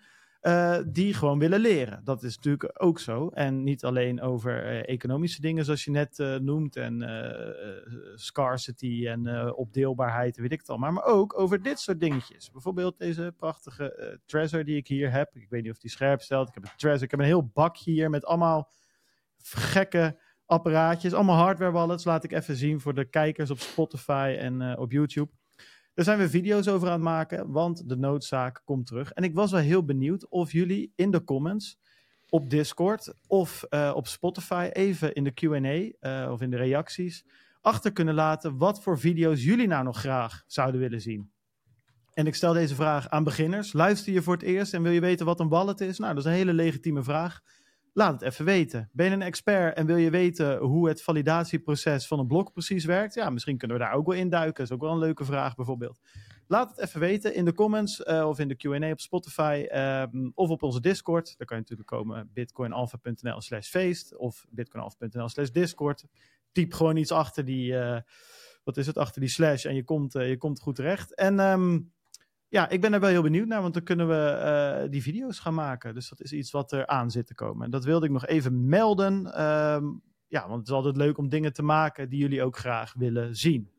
Um, dan is het tijd om, Bert, naar de marktupdate te gaan. Ja, en eh, we, we, we convergeren, of convergeren is als iets samenkomt, hè?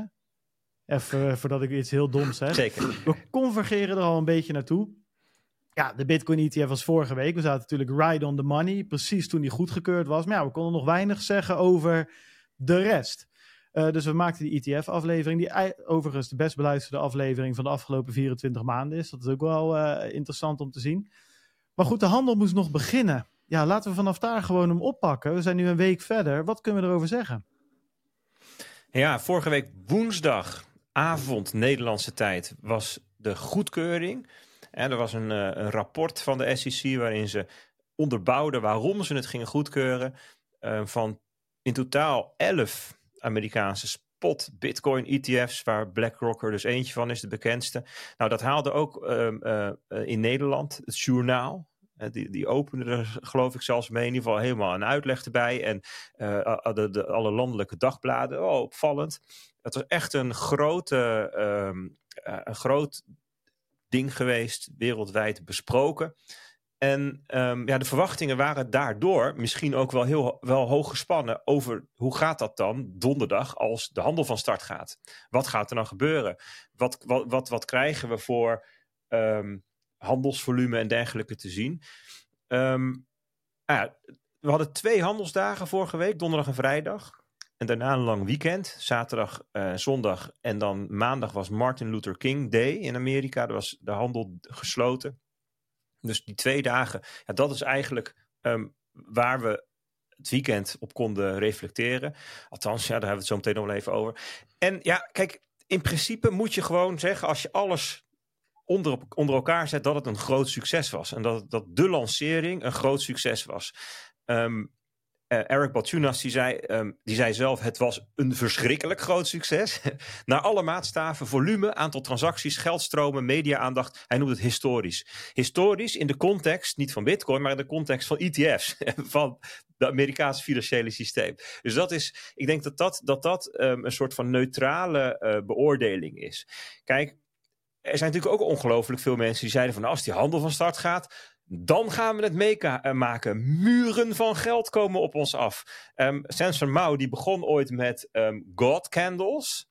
En dat zijn een candle, dat is zo'n uh, uh, zo'n groen of rood streepje op een grafiek. Een God candle. En later werd het een Omega candle. En ik geloof dat hij het nu over Samson Mao candles heeft. Ja, weet je, dat zijn uh, dat is natuurlijk gewoon kolder. Dat, dat, dat, is, dat had eigenlijk ook niemand, dat had uh, zeg maar niemand die er verstand van heeft verwacht. Hè, dat is ook heel onlogisch op een eerste dag. Dat zoiets zou gebeuren. Um, dus ja, weet je, als je denkt, als je teleurgesteld bent, dan ligt dat meer aan je verwachtingen dan aan wat er gebeurd is. Uh, Nate Geraci die zei: Er is geen andere manier om dit te beoordelen dan een succesvol debuut. Um, nou, Peter heeft al uh, vertelt in zijn tweet hè, hoe dat volume, hoe je dat kunt op een of andere manier kunt uh, vergelijken. Hè, want wat zegt het nou dat er in drie dagen 10 miljard dollar aan handelsvolume is? Um, nou ja, dat is dus um, 10 miljard in drie dagen, dus dat zou zeggen 3 miljard per dag zijn. Al, al die ETF's die in, die in 2023 gelanceerd waren, hadden een half miljard. Hè. Dus het is gewoon echt, het handelsvolume is echt heel veel. En toch daalde de koers. Want nou ja, hij, hij, je zou kunnen zeggen, hij steeg eerst eventjes op die donderdag hè, naar 49.000 dollar. Dat is het hoogste punt sinds december 2021. En ze keken elke keer een stukje terug. Hè. Eerst was het nou het hoogste punt sinds uh, november 2022 enzovoort, was bij de bodem. En dan je schuift, als je naarmate die koers hoger gaat, schuif je ook verder terug in sinds wanneer dat de hoogste koers was. Tot we bij de all-time high komen. Die was op... Uh, geloof oktober 2021, 69.000. En daarna, daarna heb je geen koers meer uh, waar je naar terug kunt verwijzen. we zijn nu dus al aangekomen in 2021, december, ik geloof eind december, um, ehm, 49.000 dollar. Um, en dat betekent 49.000 dollar, dat is zo'n beetje 80% hoger dan de 27.000 dollar waar we in oktober stonden. dus dat is drie maanden eerder, eind, eind oktober, 20 oktober of zoiets in die richting, 27.000 dollar. Dus, dus in, in, in 2,5 maand tijd, hè, 80% stijging. Ja, dat kun, je, dat kun je natuurlijk niet anders beoordelen dan spectaculair. Hè, nog in een situatie, want dat moet je je natuurlijk wel voorstellen. Dit is een situatie waar, waarin er nog geen hype is. Er is nog geen grootschalige instroom van nieuwe beleggers. Als je naar, naar, zeg maar, cijfers kijkt die iets zouden kunnen zeggen over hype, dus, dus handelsvolume op exchanges, on-chain handelsvolume, nieuwe entities, nieuwe adressen, Google zoekopdrachten. En wij hebben natuurlijk nog wel meer dingen waarmee je kunt kijken van nou hè, hoeveel. nou, al die maatstaven is, is het nu ja, een soort vergelijkbaar met, met, met eerdere herstelfases na een bearmarkt. Rustig. Het is rustig. Hè? Wel ietsjes verhoogd rond uh, in, die, twee weken voor de, voor de uh, eh, ETF-lancering. Maar onvergelijkbaar met, laten we zeggen, um, januari tot mei 2021. Of 2017. Hè? Toen was ook zo'n spetterende boelmarkt. Dus zonder dat dat aan de hand is, zonder die extreme hype en gekte en, en trams met hondenkoppen erop en bushokjes en stadions en, en, en mensen die helemaal niks met crypto hebben, die bij een talkshow komen uitleggen wat voor muntjes ze gekocht hebben. Zonder dat 80% stijging in, ja, paar, in tien weken tijd. Dat is spectaculair. dus, um, en dan, en dan, ja, dan gaat de handel van start, dan daalt de koers een beetje. Ja, naar naar 42.000, 43.000 dollar. Dat is de jaaropening van dit jaar. Dat is het punt waarop 1 januari stonden. Dat is alsnog 60% hoger dan uh, twee maanden eerder. Ja, weet je, ook dat is gewoon prima. Hè? Dus, um, en, en daar komt bij, dit is ook gewoon wat we verwacht hadden. We hadden het natuurlijk eerder over gehad, ik denk ook in Stosh Radio, maar zeker ook in de Bitcoin Alpha's, dat um, het in de lijn der verwachting ligt dat na de lancering um, de koers niet zal stijgen. Gelijk blijven, iets dalen, misschien wat sterker dalen, een, een correctie. Daar kunnen we het zo nog even over hebben. En dat komt omdat de goedkeuring eigenlijk onder de prijs verwerkt zat. Er was 90% waarschijnlijkheid uitgesproken door redelijk conservatieve experts. Hè. Ik bedoel, de mannen van Bloomberg hebben een reputatie hoog te houden. Die gaan niet uh, uh, 99,999% roepen zoals sommige uh, influencers nou ja, deden. Inmiddels wil die uh, bitcoin miners op zijn kantoor gaan zetten om zijn voeten warm te houden. Dus. Ja, ja, ik moet zeggen, ze, ze, worden, ze, ze komen in de gevarenzone. ja, dat ben ik met je eens. Ze komen in de gevarenzone. Maar goed, ze zitten... Dan hebben we een nieuwe... die James Seffer, die is al sinds 2016 geen no-coiner meer, hè? Nee, oké, maar bedoel, dus dan nog die is, die is wel echt gewoon. Uh, ja, je denkt misschien, oh, dat is een Bloomberg-analyst die komt net kijken omdat er wat ETF's gelanceerd gaan worden. Maar die, dat merk je ook wel aan, aan wat hij weet. Hij is, gewoon, hij is duidelijk ingevoerd. Nee, zeker. Alleen um, hij, hij was niet onderdeel van het discours uh, tot, tot, tot een half jaar geleden, zou ik maar zeggen. Eigenlijk met de aanvraag van BlackRock toen ineens uh, ontstonden er een paar goeroes. Um, uh, maar we hadden eigenlijk verwacht dat die, dat, dat, die, dat die koers niet nu zou gaan stijgen door de goedkeuring of door de start van de handel. Nee, wat, zou, wat, wat, en wat er zou kunnen ontstaan in de toekomst is dat er een geldstroom op gang komt van uh, van beleggers die tot nu toe geen toegang hadden tot Bitcoin en vanaf nu wel. Ja, dat, dat moet op gang komen. Dat is een proces.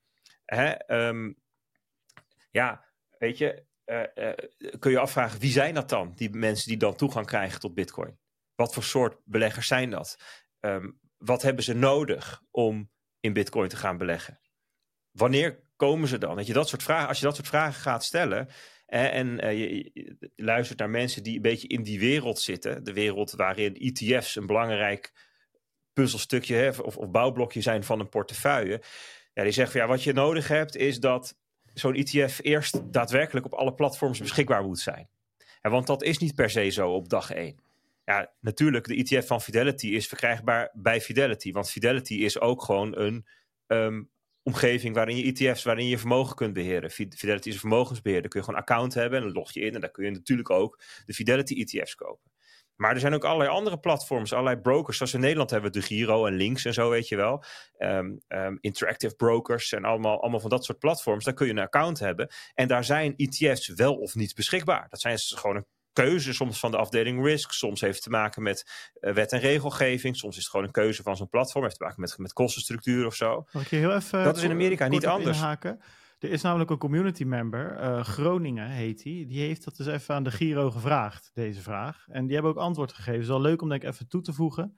Hij vraagt, uh, ja, Jezus, Twitter jongen, echt, klik je op, tweet weg. Ja, um, nou, nu doet hij het wel. Hij vraagt het volgende. Hey, de Giro, wanneer kunnen wij net als Amerikanen bitcoin in onze pensioenpot stoppen? Oh ja, dat, was over de, dat ging specifiek over die pensioen. Ze zeggen, we kunnen de nieuwe bitcoin ETF's niet toevoegen vanwege het ontbreken van key investor document en licenties. We bieden wel een aantal bitcoin ETN's aan. Als de uitgever met de benodigde documentatie komt, kunnen we kijken of we het op ons platform mogen verwelkomen. Dus in het, precies wat je zegt, dat is ook nog een afweging van die partijen zelf.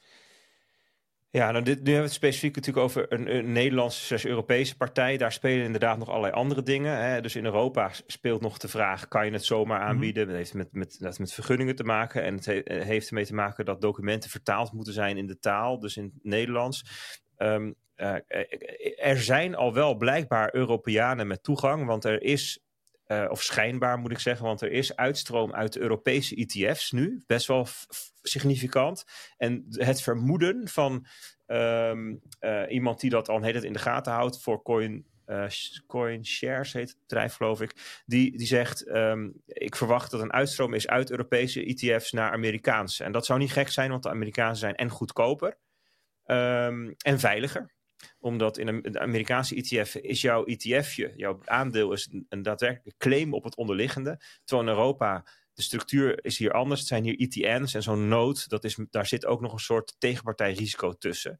Dus ETF's zijn, Amerikaanse ETF's zijn goedkoper, efficiënter, hogere liquiditeit en veiliger. Dus ja, um, als het in Europa komt, zullen we dat ook doen. Maar hier heb je dus nog dat, die vraag. In Amerika is dat niet aan de orde. Is het puur een beslissing van een partij wil ik dit aanbieden of niet? En we zagen al vrij snel op donderdag en vrijdag daar verschillen in ontstaan. Waar bijvoorbeeld partijen zoals Vanguard, dat is dan de allergrootste, de aller, allervocaalste, die zegt: Wij willen het niet. We willen geen Bitcoin aanbieden. Vinden het, vinden het um, uh, ja, niet passen bij ons, vinden het ook gevaarlijk. Sterker nog, we gaan ook de Futures ETF ook weghalen. Die hadden ze wel, die Bito. Die gaan ze ook weghalen. Want zij, zij profileren zich dus als um, een, een niet-Bitcoin-ETF aanbieden, expliciet. Nou, er waren nog allerlei andere partijen die het ook niet aanbieden. Citi, Edward Jones, Merrill Lynch, UBS. Maar daarvan zegt men ook van ja, het kan ook best zijn dat ze daar nog niet uit zijn. Of dat ze dat nog moeten gaan doen. Nou heb je het over hele grote. Er zijn ook allerlei veel kleinere platforms die het ook nog moeten toevoegen. En dus dat is één vraagstuk. Waar kun je het krijgen? Kun je het al krijgen op de plek waar jij je vermogen beheert? Dan het tweede.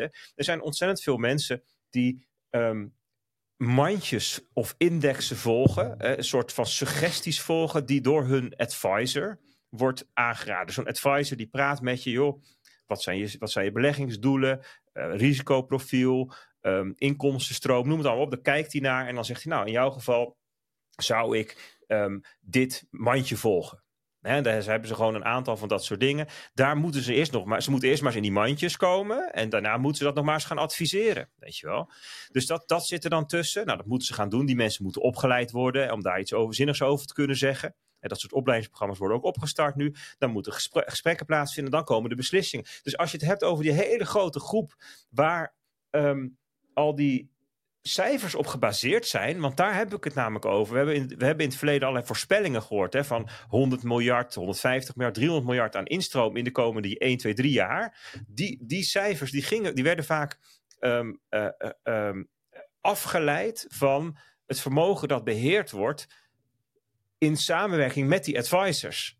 en, en, maar die geldstroom, dat is een geldstroom die, die komt langzaam op gang. Dat kan maar zo paar maanden tussen zitten voordat dat een klein beetje tractie krijgt. Dus wat, wat mij betreft het meest voor de hand ligt, is het volgende. Dat we wat we nu zien aan handel in de ETF's, dat is voor een groot gedeelte reorganisatie van vermogen, van geld. um, uh, GBTC, Grayscale, um, die heeft um, uh, een hoge kostenstructuur, 150 basispunten. en je zult mensen zien die van Grayscale naar een andere ETF verhuizen. Want dat is goedkoper. Je zult mensen zien die, um, omdat de discount inmiddels ja, minder is dan een procent, zeggen: joh, nou, dit is voor mij eindelijk een moment waarop ik fatsoenlijk uit kan stappen. Die gewoon verkopen. Um, of die naar spot Bitcoin gaan. Die zeggen: Nou, ik heb ooit Grayscale gekocht, maar ik ben inmiddels wil ik gewoon mijn eigen wallet.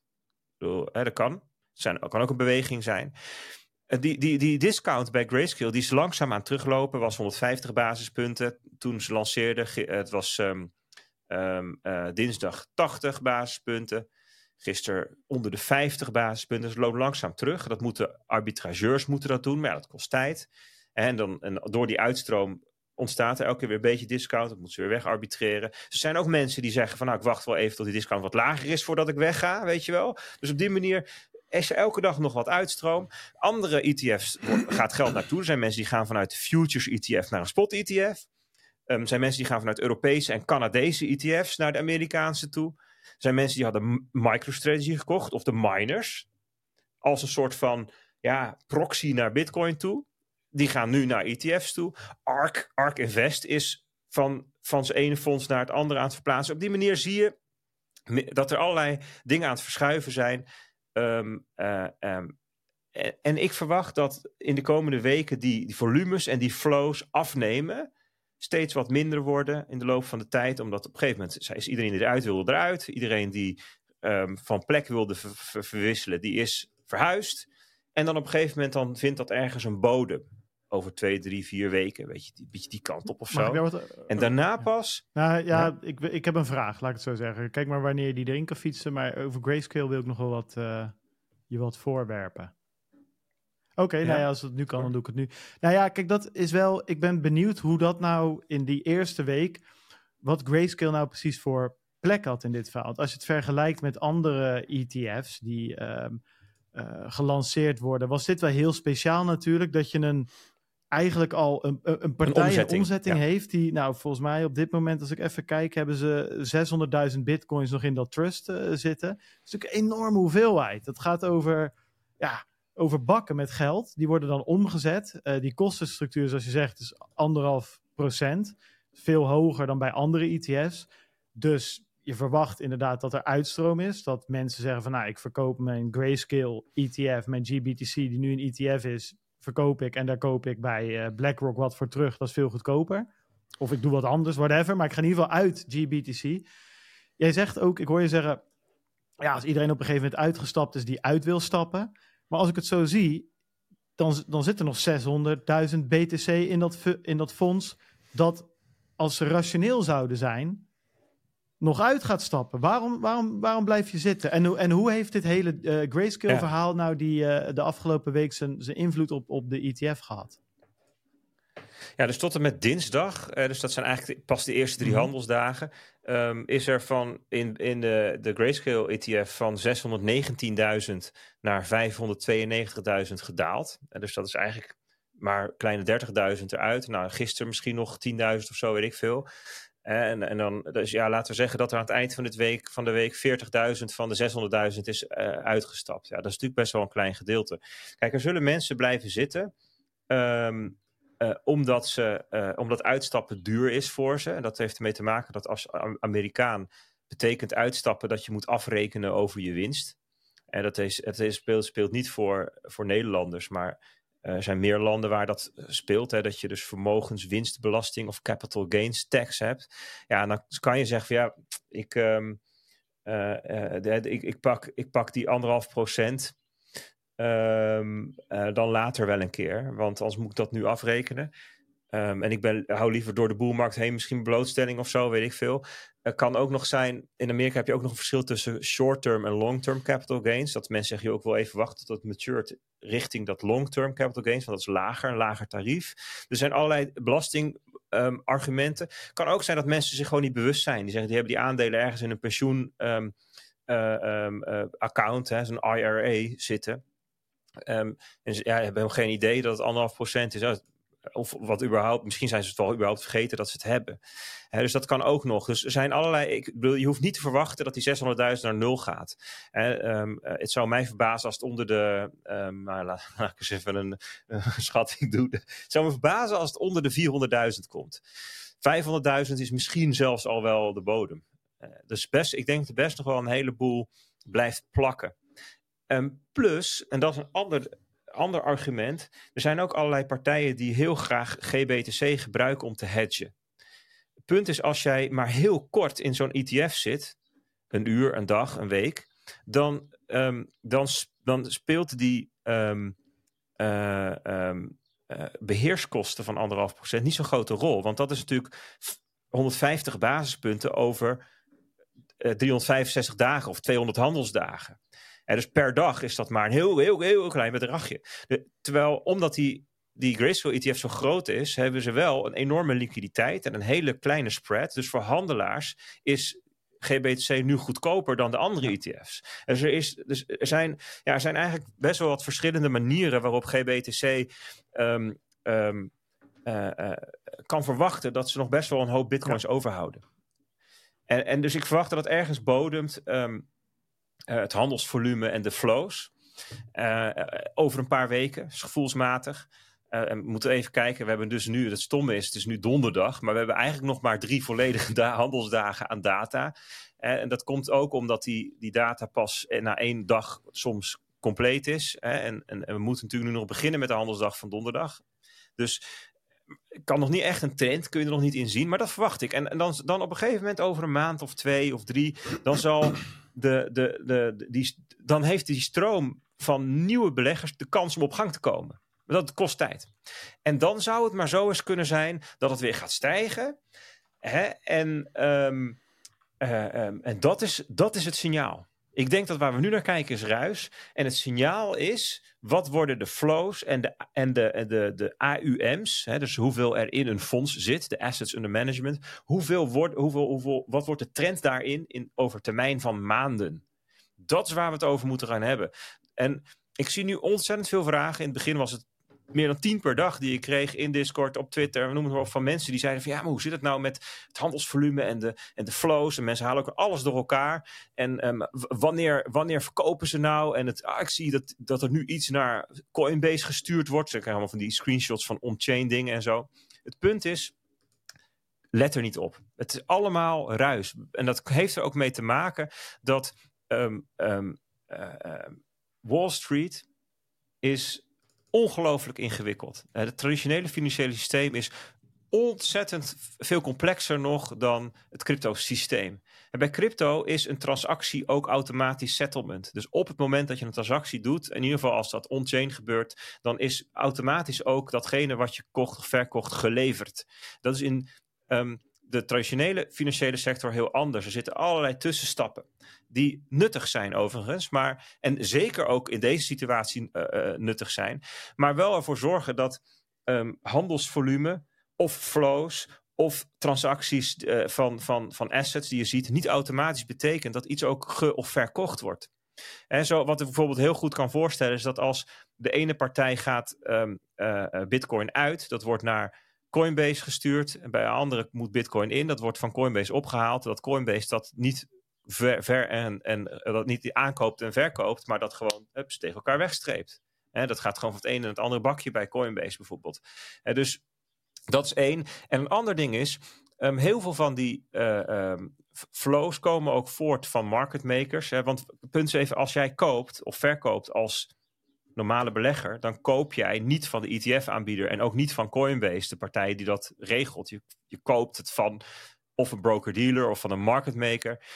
Um, uh, dat zijn dan weer de partijen die dat willen gaan, die dat uiteindelijk bij zo'n ETF-boer inleveren of komen halen. Alleen zij willen helemaal geen um, risico lopen op het onderliggende. Zij hebben veel, dat zijn partijen die hebben geen mening over bitcoin. Die willen, geen, die willen niet long of short bitcoin zijn. Dus die hedgen dat meteen.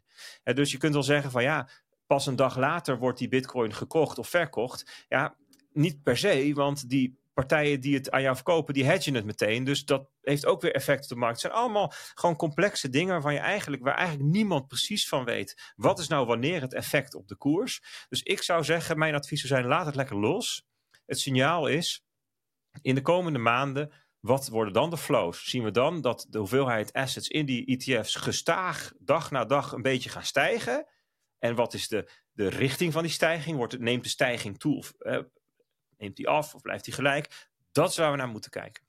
Nou, dan moeten we even naar de koersen gaan. Um, ja, in, in, in Discord, hè, daar hebben wij vorige week, hadden we daar een aantal scenario's gemaakt voor de lancering. Vier scenario's voor wat hoe de Bitcoin-koers zich zou kunnen gedragen bij die lancering. Nou, scenario 1, dat was, stel dat ze allemaal worden afgekeurd, wat gaat er dan gebeuren? Nou, die kunnen we inmiddels wegstrepen. Maar hadden we een Samson Mouse scenario nog ergens erin zitten? Zeker, ja, met uh, candles tot in de hemel. Nou, die, die, die kunnen we inmiddels, in ieder geval zoals die daar stond, wel wegstrepen. Maar in theorie, hè, want ik zie Samson Mao is ook echt werkelijk een, Ehm, een genie in het verplaatsen van de doelpalen. Dus hij heeft het nu al over van ja, maar we hebben natuurlijk, je moet natuurlijk altijd rekening houden met het opstartproblemen. Maar die muur van geld die komt volgende week echt wel. volgende maand. dus en anders volgende maand. Of misschien, in ieder geval, dan toch deze boelmarkt. Ja, of dit, dit decennium. Ja.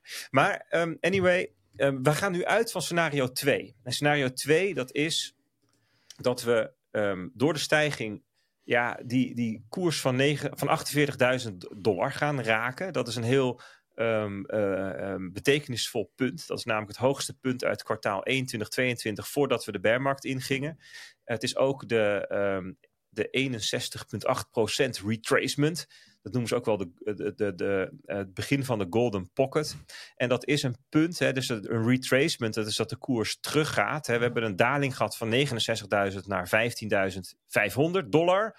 En als je daarvan, van die daling 61,8% weer teruggaat, kom je op 48,5 uit. En dat is een punt waarin heel veel financiële markten de koers um, ja, iets doet. Keert, wacht, um, weer terug naar beneden gaat, daar iets mee interacteert. En dat gebeurt heel vaak. Dat betekent, dat kan natuurlijk deels ook weer self-fulfilling prophecy zijn, omdat er veel mensen naar kijken.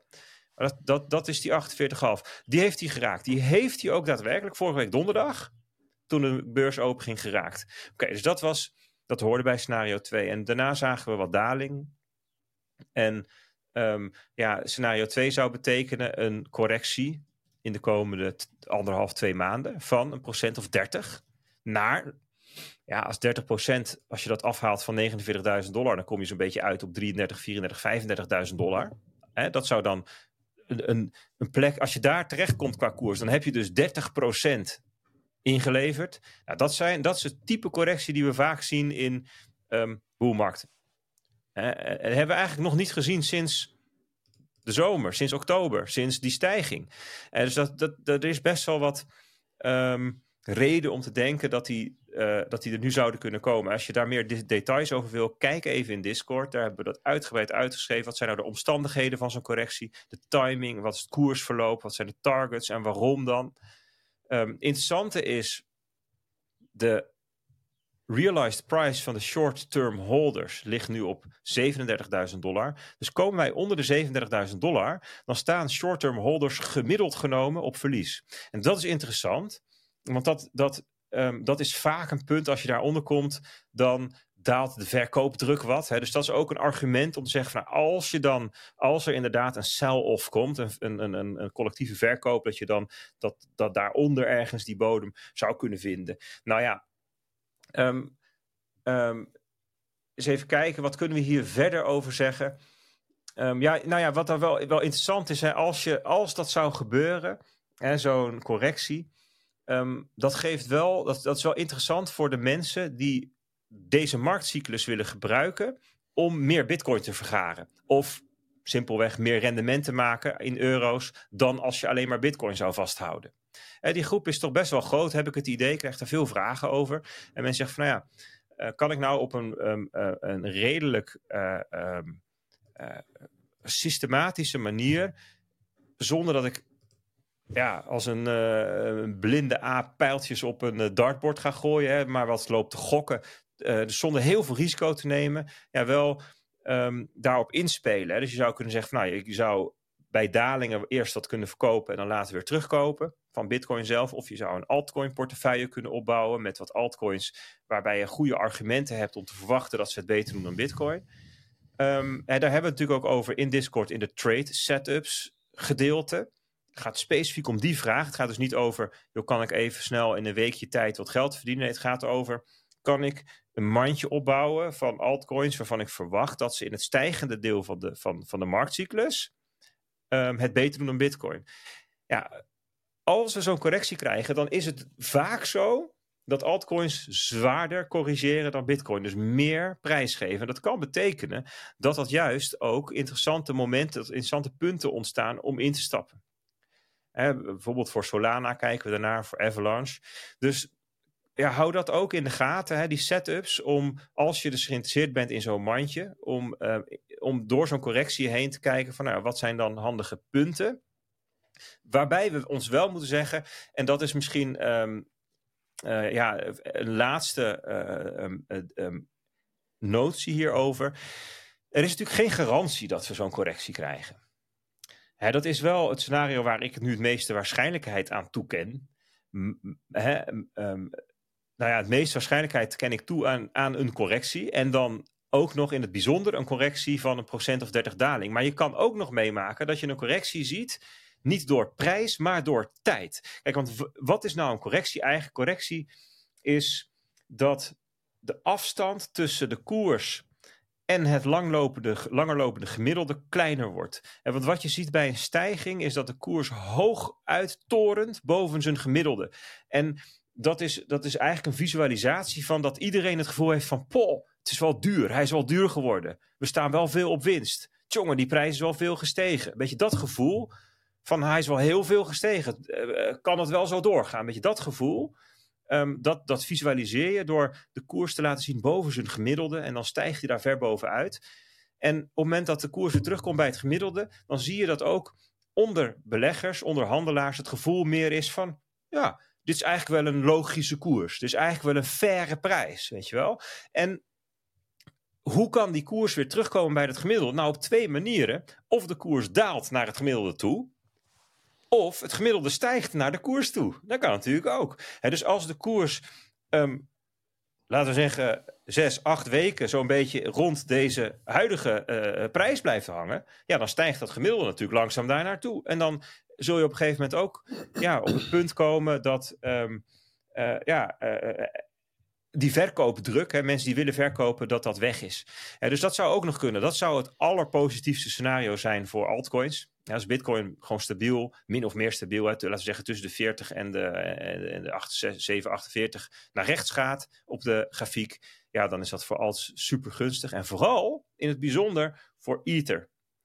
Want ja, daar is nog wat bijzonders aan de hand die koers die, die sprong ook omhoog toen um, de, de, de, Bitcoin ETF goedgekeurd was. 20% stijging ten opzichte van Bitcoin. En dat komt dan weer omdat ja, beleggers nu verwachten dat de SEC ook een Ether, een spot Ether ETF gaat goedkeuren. Ja, dan moeten we nog maar afwachten wat echt gaat gebeuren. Hè. De, de experts van Bloomberg, die inmiddels beetje one of us aan het worden zijn, maar die spreken nu informeel. Ze hebben daar geen officieel statement over afgegeven, maar in een in podcast hebben ze het over een kans van 50 tot 70 procent dat de SEC ook die Ether ETF's gaat goedkeuren. Uh, ja, er zijn best wat argumenten voor te bedenken dat, dat de SEC dat inderdaad gaat doen, maar ook wel argumenten tegen. Dus het is, uh, we moeten dat afwachten. Signalen waar we op gaan letten bijvoorbeeld is of er in die aanvraagprocedures weer informatie uitgewisseld gaat worden. dat er amendments komen. Um, de deadline ligt in mei, mei 2024, dus over een paar maanden.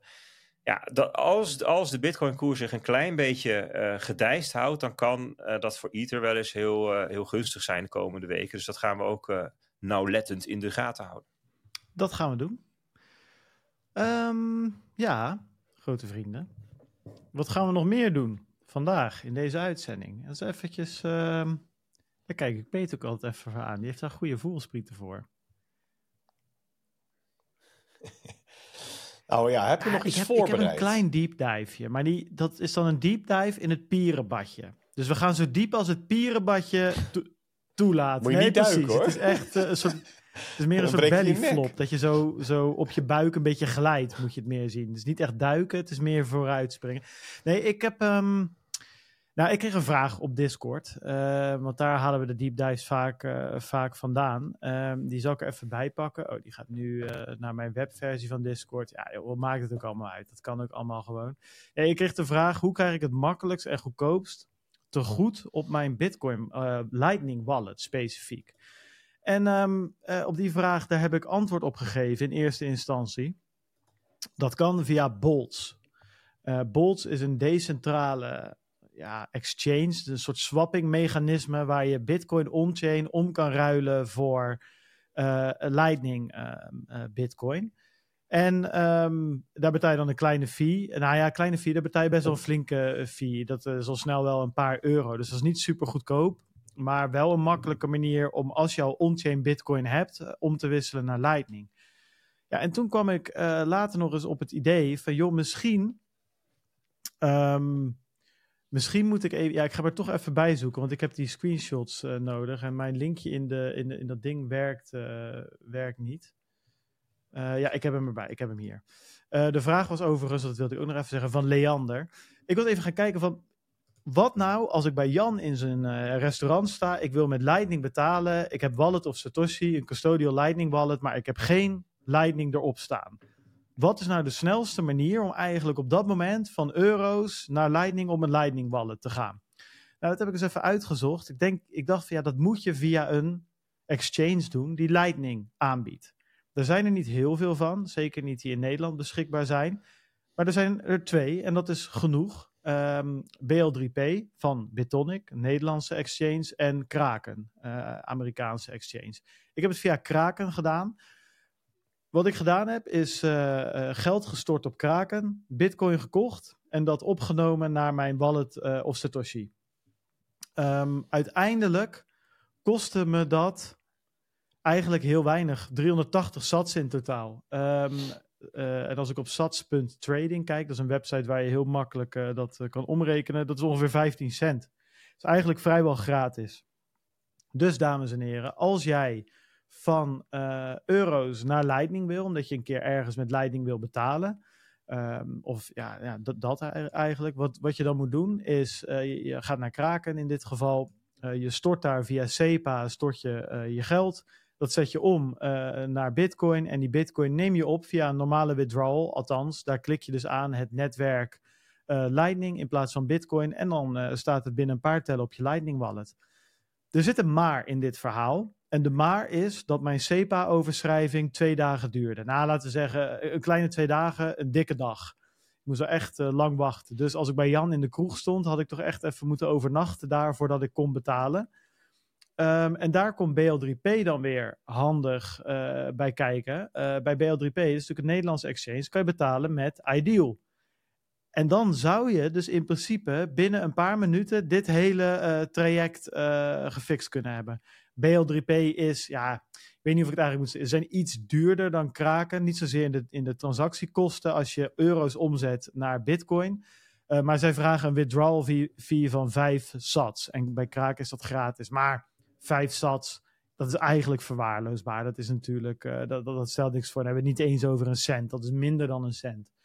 Um, dus ja, ik vond het gewoon even leuk om, om te melden dat er eigenlijk. We hadden natuurlijk in de nieuwjaarsuitzending over dat Lightning, ja, is het geflopt, ja of nee?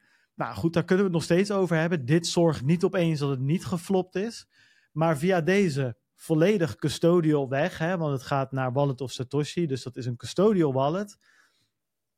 Daar kan je allemaal dingen over zeggen. Is dat uiteindelijk wat Lightning had moeten zijn? Is dit in de gedachten van Bitcoin, in de geest van Bitcoin? Is dit wat we willen? Weet het niet, kunnen we discussie over hebben. Ben ik zelf niet helemaal over uit.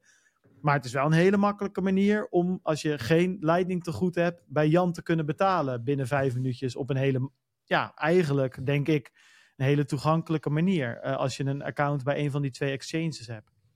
Um, en zeker als Kraken natuurlijk op een gegeven moment gewoon een, uh, uh, wat is het, een Mika-licentie in de hele mikmak heeft. Ja, dan gaan die natuurlijk vroeg of laat ook gewoon weer Ideal toevoegen. En dan, dan, ja, dan is er eigenlijk geen probleem meer. Vond ik geinig om even, even te melden. Lightning op je, of Lightning Bitcoin op je uh, Lightning Wallet krijgen is via die twee manieren eigenlijk heel simpel en vooral ook heel goedkoop. Minder dan, uh, ja, wat, wat zei ik net? Minder dan 20 cent in totaal. Ja, dat, dat, dat vind ik echt wel de moeite waard. Dus um, ja, ik zou uh, die weg kiezen tegenwoordig als er meer mensen met die, met die vraag zitten. Oké, dan hebben we dat gehad. Ja, dan is het misschien een mooi moment om er een nou, ik zie nog een gearseerd ja, nieuwtje. Dat, dat, dat betekent, denk ik, dat iemand daar wat over wilde zeggen of dat je heeft voorbereid. En dat neem aan dat dat niet uh, eh, 20 minuten duurt. Dus dat kunnen we ook nog wel even doen, denk ik. Ja, klopt. Dat was ik. Nou, ik had hem als boekmarking. Ik denk, hij staat ook in het nieuws. Dus laat ik hem daar maar even goed maken. Dus is inderdaad puur even um, als nieuwtje. Um, stablecoin bedrijf Circle. We kennen het van USDC. Ehm, ook in Europa, URC, ze willen in Europa ook, uh, groot Mika-voorstander, wil ik hier allerlei dingen gaan doen. Die heeft een aanvraag ingediend voor een beursgang. Die aanvraag zelf, de inhoud daarvan, die is niet publiek. Ze weten niet precies wat er allemaal in staat. Um, maar ze, ze, willen dat graag. Ze hebben dat op 11 januari gedaan. Wel grappig, de dag na de goedkeuring van de ETF's. Dus dat, ik denk, ik gok dat ze daar ook even op gewacht hebben. Van uh, hè, um, uh, even kijken of dat doorgaat. Nou ja, dan gaan we daarna die beursgang um, aanvragen, de IPO. ja, de details weten dus niet. In 2022 noemde Circle een waardering van 9 miljard. Dat zou ja, weet echt niet, is dat veel weinig voor een beursgang? Ja, goede vraag. Maar uh, um, eens even kijken wat. Ja, weet ik niet. Maar ik vind, ik vind het in ieder geval wel interessant dat hè, dit is de eerste beursgang, denk ik, na um, uh, Coinbase en een zootje miners in 2021. Dus het zou ja, na, na, na een tijdje weer. Uh, eerst zijn. Dus ik ben heel benieuwd hoe deze Even nog even wat dingetjes. Uh, uh, Adyen zit nu, hè, dus niet bij de beursgang, maar nu op 35 miljard. Gewoon even om een uh, soort van spectrum te schetsen. Ik zie dat Molly bijvoorbeeld in 2021 665 miljoen euro ophaalde in een Series C. En toen werden ze geschat op 5,4 miljard. Dus nou goed, als een beursgang daarna komt, normaal gesproken, dan lijkt 9 miljard me ja, in, in dat spectrum te vallen. Ja, of dat veel of weinig is, zit daar een beetje bij. Dus dat is op zich uh, voor een bedrijf als Circle ook wel, lijkt, lijkt, mij, uh, lijkt mij normaal. Oké. Okay. Um, ja, jongens. Ja, ik denk dan uh, dat we er een end zijn ja. weer voor deze week, toch? Ja. Nee, was mooi. Dank Top. jullie twee voor alle fantastische inzichten, marktinzichten, verklaringen, uitleg, noem het maar op. Um, ja, waar willen we onze luisteraars nog eens toe oproepen? Nou ja, uh, beantwoord uh, de poll die ik nog ga verzinnen. Um, kom met uh, een antwoord op de Q&A. Wat wil je zien in de noodzaak? Kom gezellig in de Discord. Daar kan je napraten over deze aflevering. Dat kan dus via bitcoinalpha.nl slash Discord. als je nog geen lid bent, ga dan naar bitcoinalpha.nl slash feest. Um, dan kan je twee weken nog gratis een premium abonnement krijgen voor gratis en voor niks. Hoef je alleen een e-mailadres voor achter te laten en je naam. Hoeft niet eens je echte naam te zijn. Maar ik zag een paar van jullie smeerlappen niet mijn naam gebruiken. Dat wil ik niet meer zien, jongens. En ook geen uh, Mart Bol of weet ik veel wat ik allemaal uh, langs, zag, langs zag komen. Um, uh, goed, vind je de podcast leuk? Join onze uh, Discord dus. Volg ons op Twitter. De links staan allemaal op en op bitcoinalpha.nl slash feest. En uh, dan zien we jullie volgende week weer. Jongens, bedankt. En jullie allemaal bedankt voor het luisteren. Tot volgende week. Later.